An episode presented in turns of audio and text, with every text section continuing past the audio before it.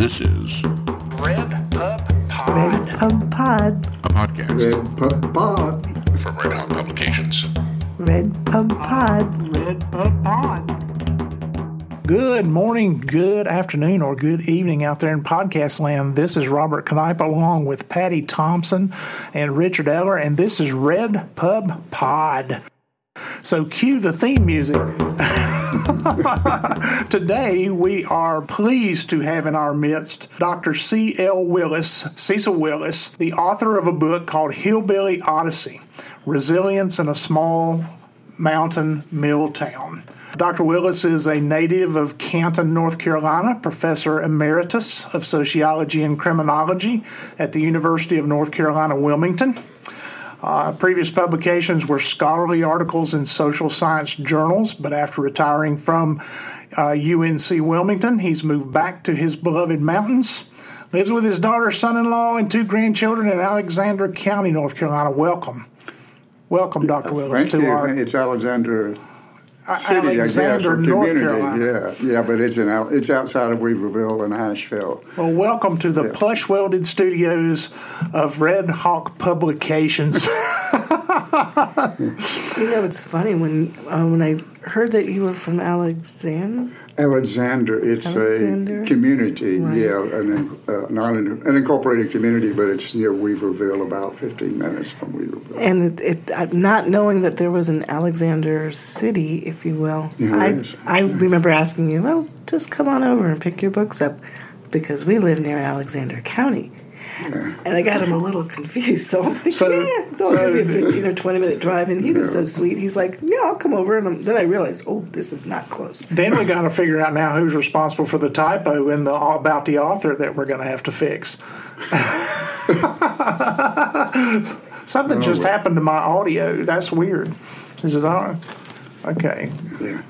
All right. Anyway, um, I want to start off the questioning here with. Um, I'm just very interested in, in the fact when you and I talked about this earlier, and when you know you talked to Patty about it, we we, we mentioned this book, uh, another book with hillbilly in the title, that also has the word elegy in the title, and it, this is your kind of response to that to that book. Yes, it is. I had, uh, you know, when uh, Hillbilly Elegy first came out, it was presented in, you know, the national media, uh, in reviews and so forth, as, you know, this is the quintessential statement, uh, authentic portrayal of Appalachian people. And having been from Appalachia myself and growing up there, and after reading it, I realized that, well, this is not the know an accurate portrayal of uh, of my experiences uh, in Appalachia, and uh, it was distorted. He, he was. Uh, and it presented the Appalachian people in very stereotypical ways, I think, you know, that is sort of the popular view of people and uh, of people that are often referred to as, you know, hillbillies. And so uh, his personal story to me was very, you know, I guess compelling, you might call it. But um, he was, you know, he, he reinforced the straight, you know, that Appalachian people are, are backward or, you know, uh, slow thinking, uh, lazy, you know, uh, um, you know, substance to substance abuse, you know, that's their fault. He was blaming them and their culture for all the problems that uh, that are, you know, uh, found in in the Appalachian area. So I was, you know, uh, it wasn't wasn't uh, I guess happy with his portrayal, and I'd already done a lot of, you know, even myself, uh, background reading and so forth about the problems in Appalachia and so forth, and and I just thought he just presented a distorted view, and and the thing is, it was in the national media as and as something that was real. And you know there are there is substance abuse in Appalachia. There is poverty. Uh, you know there are Well, there's substance abuse right down the street from where we sit right now, and poverty from you know right here in the area. Yeah, yeah. And, you know, someone said that he engaged in poverty shaming because he criticized how the people's lifestyles. You know, how they ate. You know, they had cinnamon rolls for breakfast and Taco Bell for lunch and McDonald's for supper. You know, what they didn't really know about nutrition. They didn't care about uh, health issues and so forth. And I, I grew up in Appalachia. I grew up on a farm, and you know, we had. Uh, we had you might call it organic food before it was cool. You know, we grew, you know, we grew our own food. You know, we we had uh, you know garden and vegetables and you know and Fresh chicken. and chicken. Yeah. chickens. You know, little chicken lay an egg, and then when a chicken no longer laid an egg, it was a spent chicken, so it was on the Sunday dinner table. You know, and so that was that was our my experience. You know, we, you know, now, now people are very you know self reliant. You know, se- we, we lived in a self sustained. I lived in kind of a, almost a self sustaining household when I was growing up in my for early years, and so you know th- this this is not uh, you know my experience, and and so. Um, that's the reason I used the title, you know, in this when I was writing this. Is a hillbilly odyssey. You know, this is, you know, odyssey is of course type of journey and so forth, just self discovery in a lot of ways, and it, it is. It's my journal. In many ways, it's my story of my own self discovery of accepting where I came from and accepting uh, who I am and who my family was and who my you know, uh, neighbors were and so forth. And so it, that's, you know, that's the origin of that. And I know some people may look at that and think, well, you know, you're just doing another elegy, and I'm not. You know, I'm doing Well, there's a there's a big difference. I made a uh, I did a little googling a while ago, and uh, you know the name of your book is Hillbilly Odyssey, and the uh, definition of an odyssey is a long wandering voyage, usually marked by many changes of fortune, whereas an elegy is a poem of sorrow or lamentation. So the difference between an odyssey and an elegy, there's a hopefulness in an, od- in an odyssey, and you write about those hopeful things in the book. That uh, you know, just like you've said, you know, we were we were um, um, organic before organic was cool, and these kind of things. And there's there's some stuff to be pushed there. Uh, Patty, you you mentioned something to me this morning that you wanted to ask Dr. Willis. Well, as I mentioned just a little prior to the podcast when I met Dr. Willis in the hallway, I was very happy to read this book because for someone from the Northeast, mm-hmm. not being as familiar with mountain lifestyle um, upbringing, it mm-hmm. was really educational for me. Mm-hmm. And to be honest with you, when I thought about most folks living in Appalachia and having worked with some folks from West Virginia, I typically think about coal mining. And I think when you start thinking about Canton, and you know it's it's a paper mill, you know, it, it- instead of everybody going off to the, the coal mines, you've got everybody going to a paper mill. It's a little bit different, and it is a store. Um, what do they call it? A company town. You know, Canton. The the history of it, at least the way you portray what paper meant to this town. Um, everybody more or less lived for that company. The various transitions of the paper company, which we all know as of 2023, yeah, I don't think it's anymore. Um, it's, it's no longer there. So, I, I, again, I want to just share with our listeners and folks who may want to read this book. It is a different way of life, but you accurately portrayed it, and I could visualize what it must have been like at a simpler time.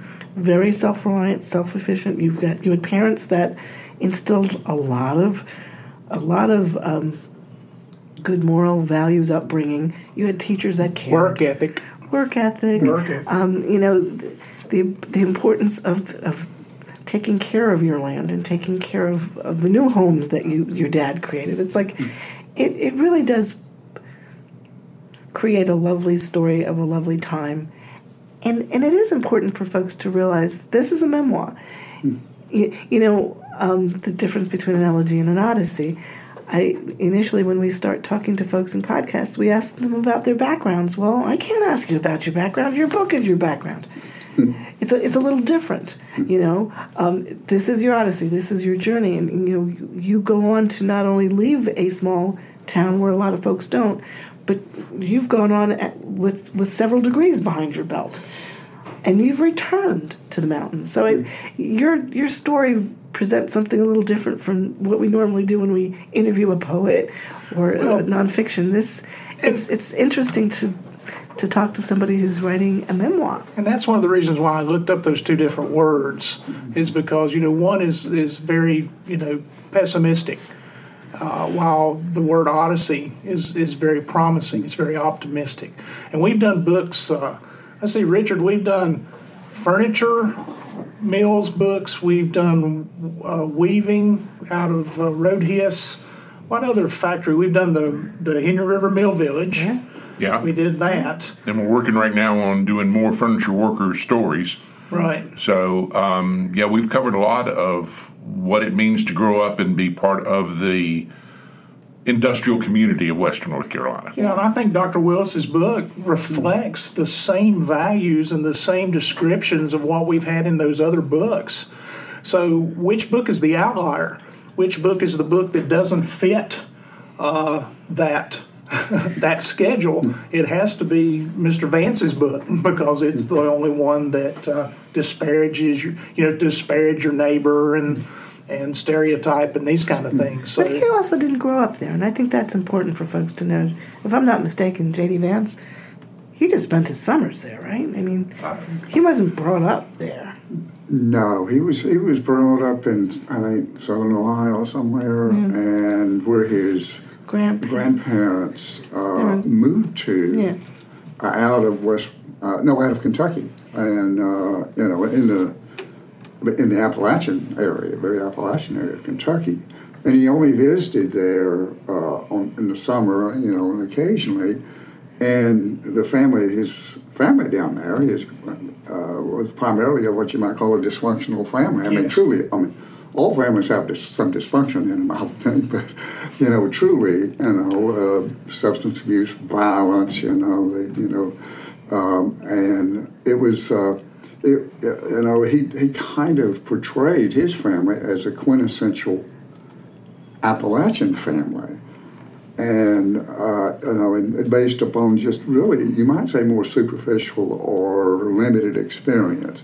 So he really didn't grow. I mean, he grew up maybe what you might call an Appalachian community because there were a lot of Appalachian people migrated up in the you know Ohio, Michigan, places like that to find work in the factories there.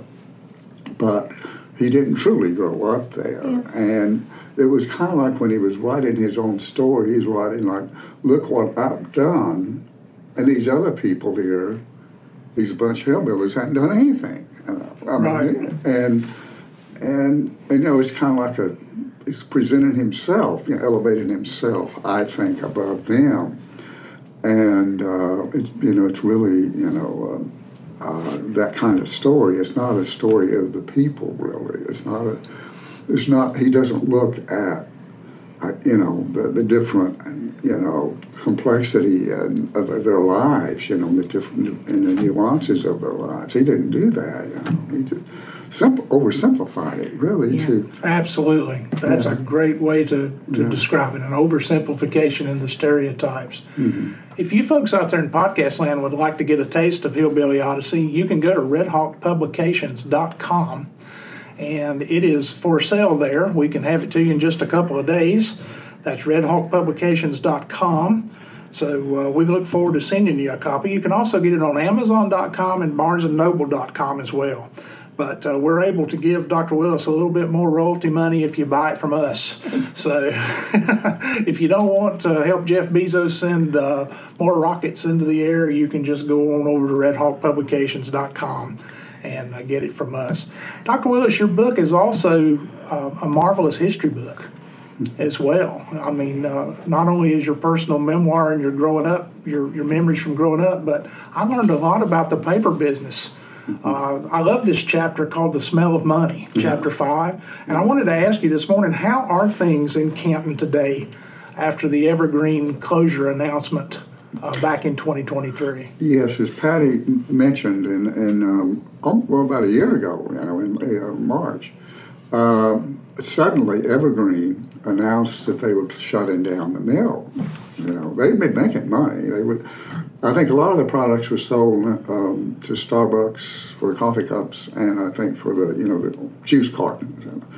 And so you know they, they were doing okay, and they they just said we're going to shut it down and consolidate, you know, or make more money. In other words, and so it just left the people high and dry. There were 1,100 people working there. Uh, and uh, not just in Canton. A lot of them live, you know, in the surrounding Yeah, community. Waynesville, I think. Waynesville too, even some over in Buncombe County, you know, commuted there. So, and it had an impact, you know. And any any industry, you'll, you'll know, you know, about furniture industries, it it, it it expands beyond simply the people working in the plant and drawing a wage.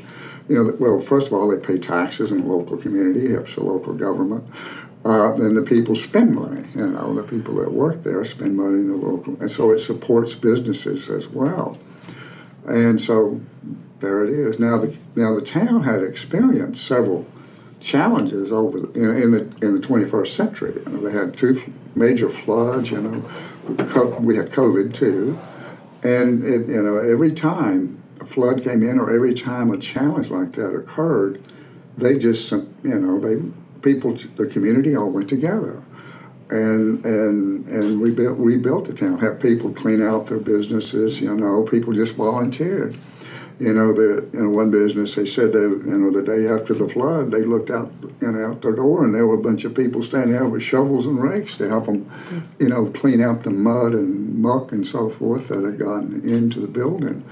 So you know they pulled together as a town and and and as a community. And uh, to you know help their you know their fellow you know fellow residents. And so it was uh, you know and that was the, in many ways the history of that. And it wasn't just recently. It was a history of how you know people in that community uh, you know pulled together when times were hard. If a neighbor uh, was sick and they couldn't you know like, let's say bring in their tobacco crop or their you know harvest their hay then a bunch of them would get together and they'd go over there and they'd help them out. And so that was very i mean very much um, uh, you know nature of, of that of the people there. And but the mill started uh, oh gosh over 100 years ago. It was built in 1908 by uh, by a uh, you know, a businessman or manufacturer from Ohio, Peter Thomson, who came down uh, and and looking for a place to uh, grow and harvest pulpwood for his paper making, and he came upon Canton, and that's you know that's that's you find a lot you know a lot of industries coming in that they come in to take advantage of the natural resources. Uh, in this case, it was um, it was spruce trees, and uh, and it was the river uh, there, and it was the biggest natural resource I think is it's the people there. You know, these were people you know, hard working. You know, you grow up on a farm in the mountains, and that's hard work. I mean, you have to work. Uh, you know, all day long, you know, every day, uh, just just to to make it, to grow the, you know, enough to survive. And so they were used to working long hours. They were used to working hard. So the, you know, he took advantage of that too. And that's nature of a lot of the industries that come in, whether it's West Virginia coal mines or it's, you know, uh, furniture factories, textile mills, or paper mills it's the same thing, you know. And so we we had what he wanted, and uh, so but he was uh, he was different than a lot of factory owners that come in and that, you know take advantage of the natural. He was pretty benevolent, what you might call a benevolent employer. He built a you know YMCA. He had uh, you know he got uh, you know, provided good benefits for the employees. Uh, you know, you know, health insurance, life insurance, all that. He paid a really, good wage. Uh, they said that in in the depression, a lot of people in the area didn't know there was a depression because he kept the mill running so they could work and uh, everything. And when uh, you know, World War II came along, he, he kept the jobs open, available for uh, the employees, one of which was my father. And so it, you know, it, it was, uh, it was a, uh, you know, grew tremendous, had a tremendous impact on the, on the area, you know, both good and bad. Mm-hmm. I mean, uh, the downside was the uh, environment, uh, with pollution, you know. Is, Uh, It's very, the paper mills are very polluting industry, yeah. is that benign or oh, excuse me benevolent leader? Is that is that like when you mention here on page forty seven and 48 Mm-hmm. that uh, Champion International had taken the the company over and practiced a more impersonal style of management? Mm-hmm. Is that what you're talking about? The new the new cutting of the workforce and because they said that they cut them down from three thousand workers to sixteen hundred and fifty. Yes, that's what happened, and, and it, it became more part of a larger corporation. Originally, it was owned by Peter Thomson, his company, and his son-in-law, uh, Robertson, uh, uh, was his last name. He was uh, he he was really managed it, and he's the one that instituted a lot of these policies that uh, you know that was you know was very very uh, positive policies for the worker.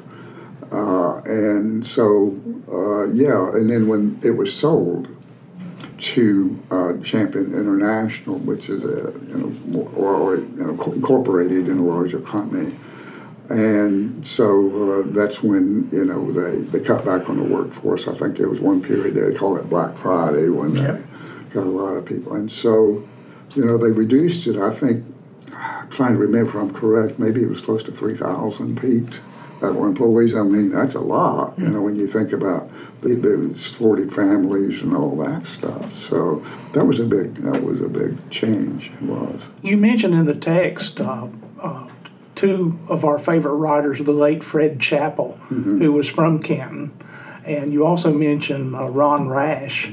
You mentioned the novel Serena. Ron Rash has a one of his first poetry books is a book of, of the textile industry called Eureka Mill, where his grandfather worked. And there's a certain poem in there where they talk about the owners ran bolts of cloth no one was ever going to buy because they knew that kids needed shoes and stomachs needed filling.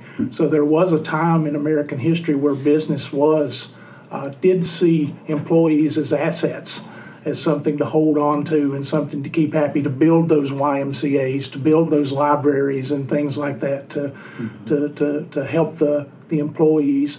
Um, what do you see business like that in being in Canton today? Do you see what do you see Canton turning into uh, in in in 2024? Yeah. Well, it's. I think I think they're already trying to make that transition, and uh, and that you know they, with the mill shutting down, it's there's a, I guess a positive side to that, and the positive side is the pollution is gone. I mean, you know, there, there's a. I mean, the water is still, getting, um, the river's still getting cleaned up, I guess you might say, but you don't have the smokestacks, you don't have the smell uh, which locals call the smell of money because they, you know, they, they made made a good wage. But it it was uh, you know they so now they're trying to focus more upon kind of a tourist kind of you know you know bringing in people that uh, may have come to you know the area, the Smoky Mountains or Blue Ridge Mountains and so forth, and and people you know may want to take advantage of, of some of the resources there. The, the Pigeon River, uh, you know, a lot of people even before the mill came there, there a lot of you know a lot of people, local people they would fish in the river, you know, trout and stuff like that, and it's still something that could. Uh, be an industry there, and as well as You uh, mentioned in the text that uh, Evergreen doesn't plan to tear down the mill or do anything; they're just going to leave it. So, do you think that there's some opportunity for de- redevelopment to turn that into tourist shopping malls or something like that? I, I, yeah, I, th- I'm, I'm sure there is, and you know, I think there, are, you know, those those are ideas that people are entertaining there, but at this point, it's still in control of Evergreen, Okay. and until Evergreen decides whether to, you know, sell the mill or, or give it to you know the town, which I don't think they would, but uh, but they might. uh, you know, or, or some other um, company or whatever buy into it to do this thing that you just suggested, and that is, you know, redevelop it, you know, repurpose it into something that you know, They're doing that. One of the books we did with Rhodhiss, um, I think they took the old water- Redeveloping it, yeah. Yeah. Um, the, the the shell itself is still there, and there's possibilities of um, adaptive reuse. We'll call and the way they're looking at it, it could be condos and restaurants and um, indoor recreation. I mean, you never know. You never, no, you never know. It's, it's. I think it's. I mean, it would be important to have something like that. Either the mill, you know, the physical structure completely gone, or do we, you know, repurpose, Repurpose it? it. It could it could look unique. How many mills have they repurposed around here? Oh, quite a few. I mean, you've got Moretz and um, uh, Hollar and Hickory, yeah. and uh, in Lenoir, the Bluebell site was changed into uh, living space. So Yeah. people are coming up with good ways to preserve those buildings and that sort of thing. as Dr. Willis said, that Evergreen would have to decide what they want to do Yeah. because in his text, he, you you write that you know they're not going to tear it down, but they're not going to sell it. Right. So that does mean that it's just got to be fallow there, and Eventually, they'll make a decision. and Yeah. those fallow things have a tendency through entropy to Hopefully, before it falls down. fall down. Yeah. Right. yeah, yeah. You were ta- as a sociologist. How did that uh, affect the way that you wrote? It did a lot, and you know, I, I throw a little bit of sociology in here, and That's but what's but it- wonderful about the book. it really is. It's a memoir plus. It's educational. yes, it is absolutely. Yeah. Sorry, go ahead. But, yeah, no, anyway, no, it, it is. It did uh, impact how I, you know, viewed my life, you know, and everything because, of course, after I written, written this, I, had, you know, I'd, I'd uh, been in, uh, you know, teaching that area for, you know, 40 years and so forth and was educated in that area. So it was, you know, it, I think it did inform how I look back on my life and upon the Appalachian world, you know, that, uh, you know, I think uh, I think helped me anyway to, to better understand what, what went on there.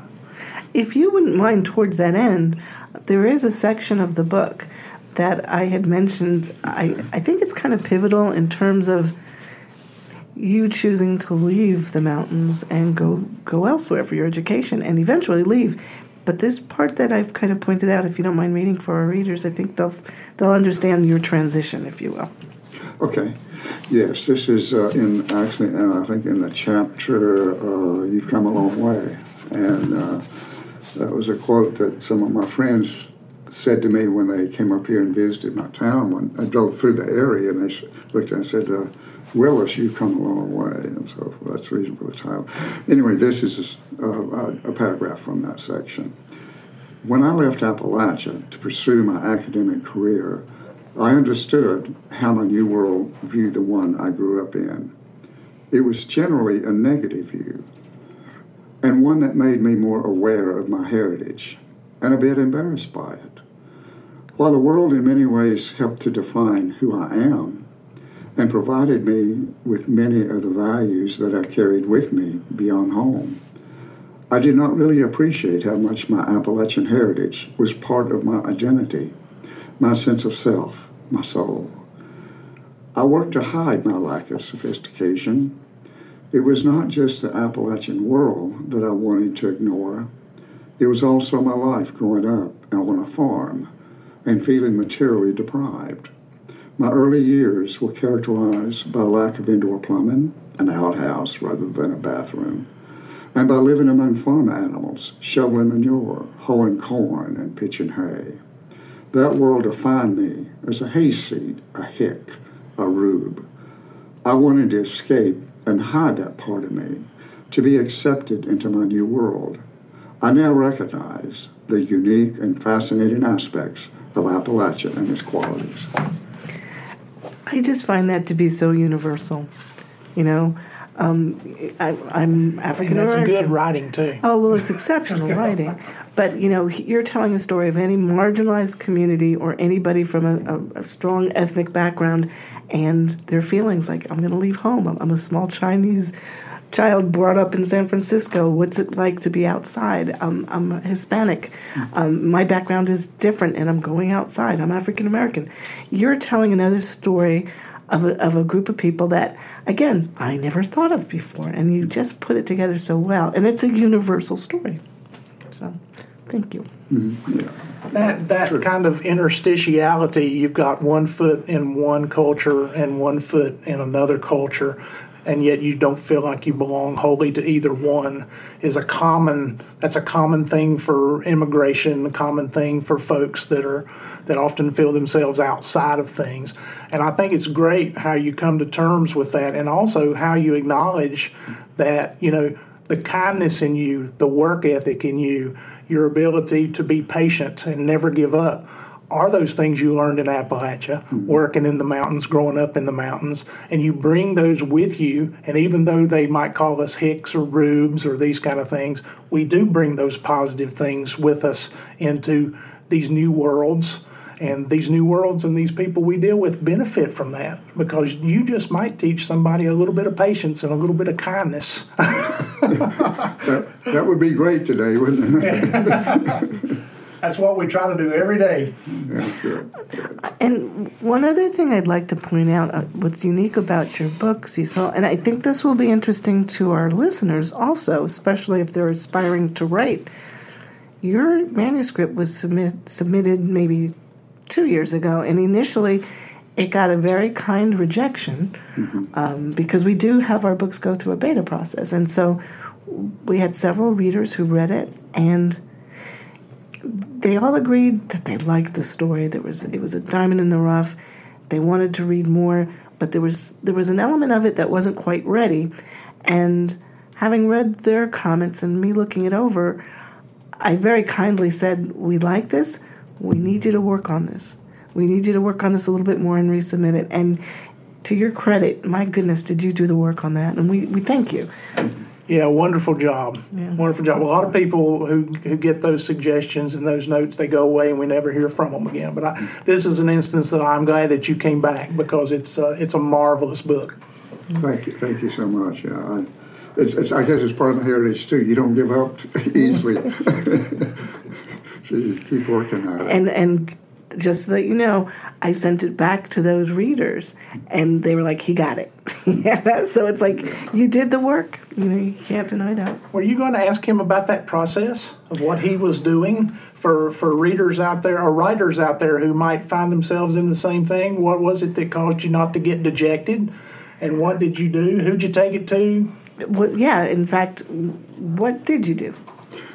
Right. Well, you know, uh, when I when I got your re- response, you were you were encouraging, and but you said these are areas that need you need to work on, and you know this is my first book. You know, writing not just my, you know, it's my first book, not just a first book of this kind, and but I if you look if you work in academia, which you all do, and you're you do you know, and and I you know I had to submit stuff. It's a you know publish or perish world, and you got you know you had you had to uh, take that feedback and work with it, and you know you did get uh, I mean reviewers in uh, in in these uh, in these journals can be pretty pretty pretty tough. And so you have to be able to willing to accept the criticism and and work from that criticism. And and and your criticism was very constructive, you know, that you got you know got from the readers.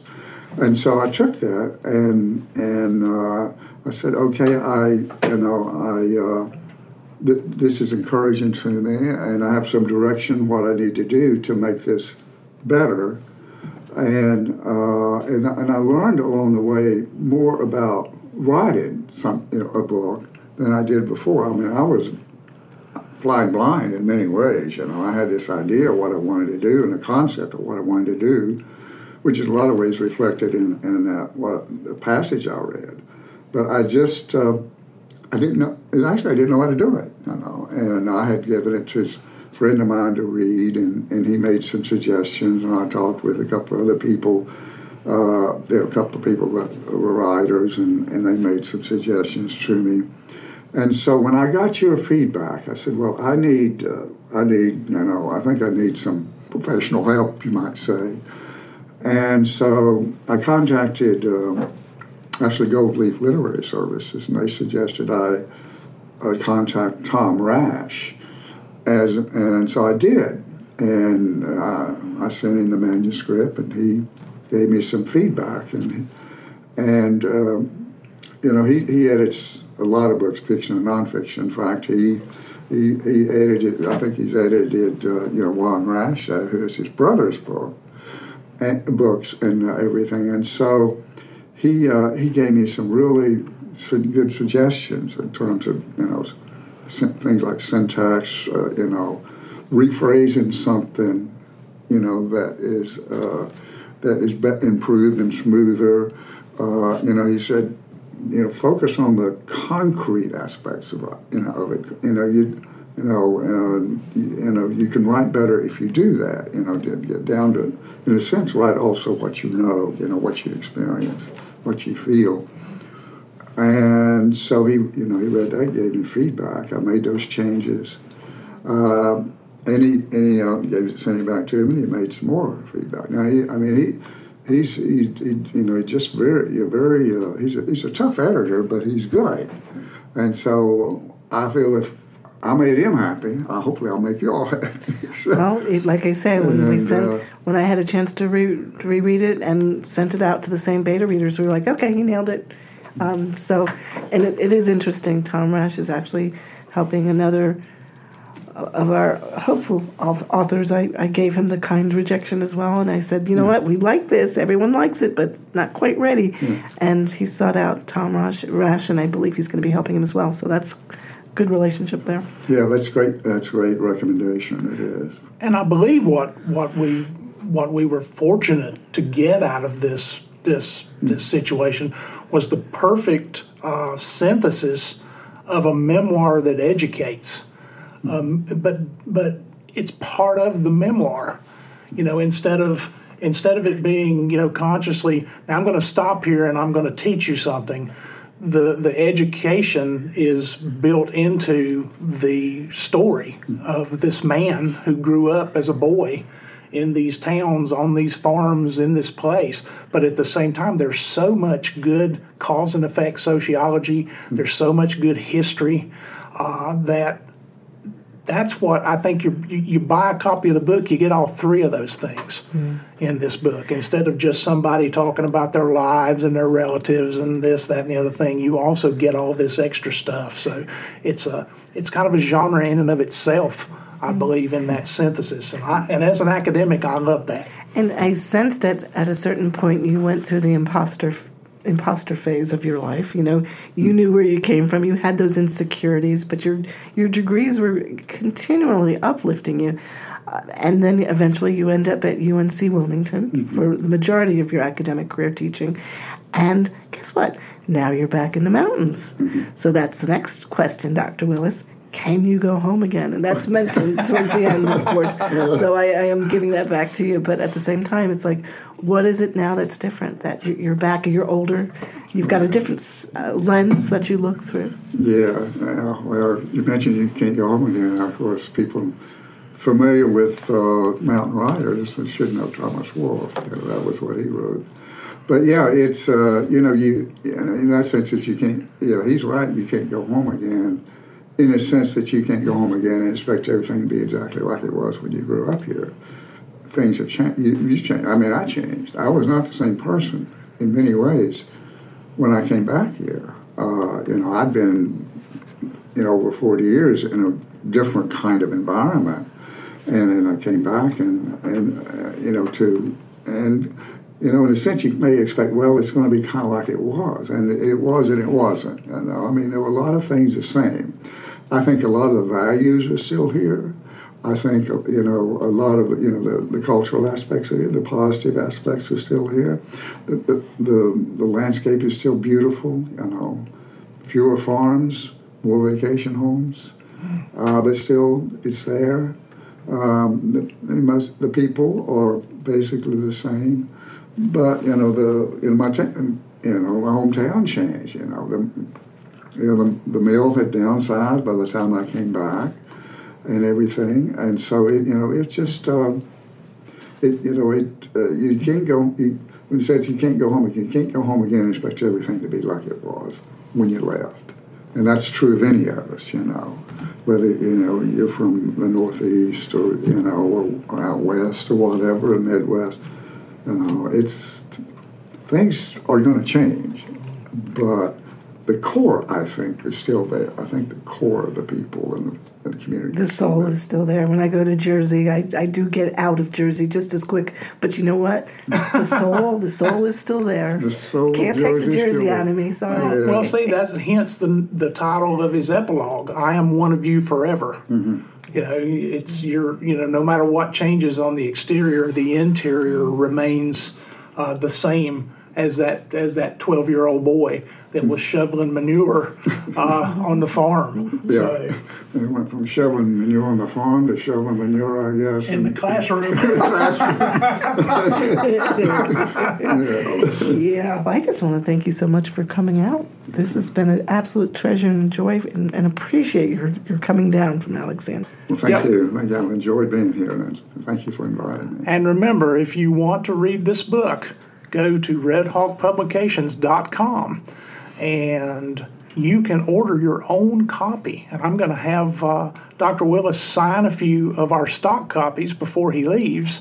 So you just may get an autographed copy if you act now. So uh, go to the website, redhawkpublications.com, look around on there. You'll find Hillbilly Odyssey. You can search for it, or it's on our new releases, or it's on our uh, uh, memoir page. Uh, again, thank you for coming to see us. Uh, is there anything else you want to cover? No, just to let folks know that when you see Red Pub Pod pop up, make sure you like, share, follow, and subscribe. That's all we ask you to do. Yeah, all of Just that a few stuff. things, yeah. Yeah. and remember, not everybody was kung fu fighting. I don't care what the song says. So uh, until next time, uh, Red Pub Pod. Red Pub Pod. Red Pub Pod. Yay! Y'all take care and please Thank you. come hear us again. This has been Red Pub Pod. Red Pub Pod. a podcast Red Pub Pod. from Redhawk Publications. Red Pub Pod. Red Pub Pod. Red Pub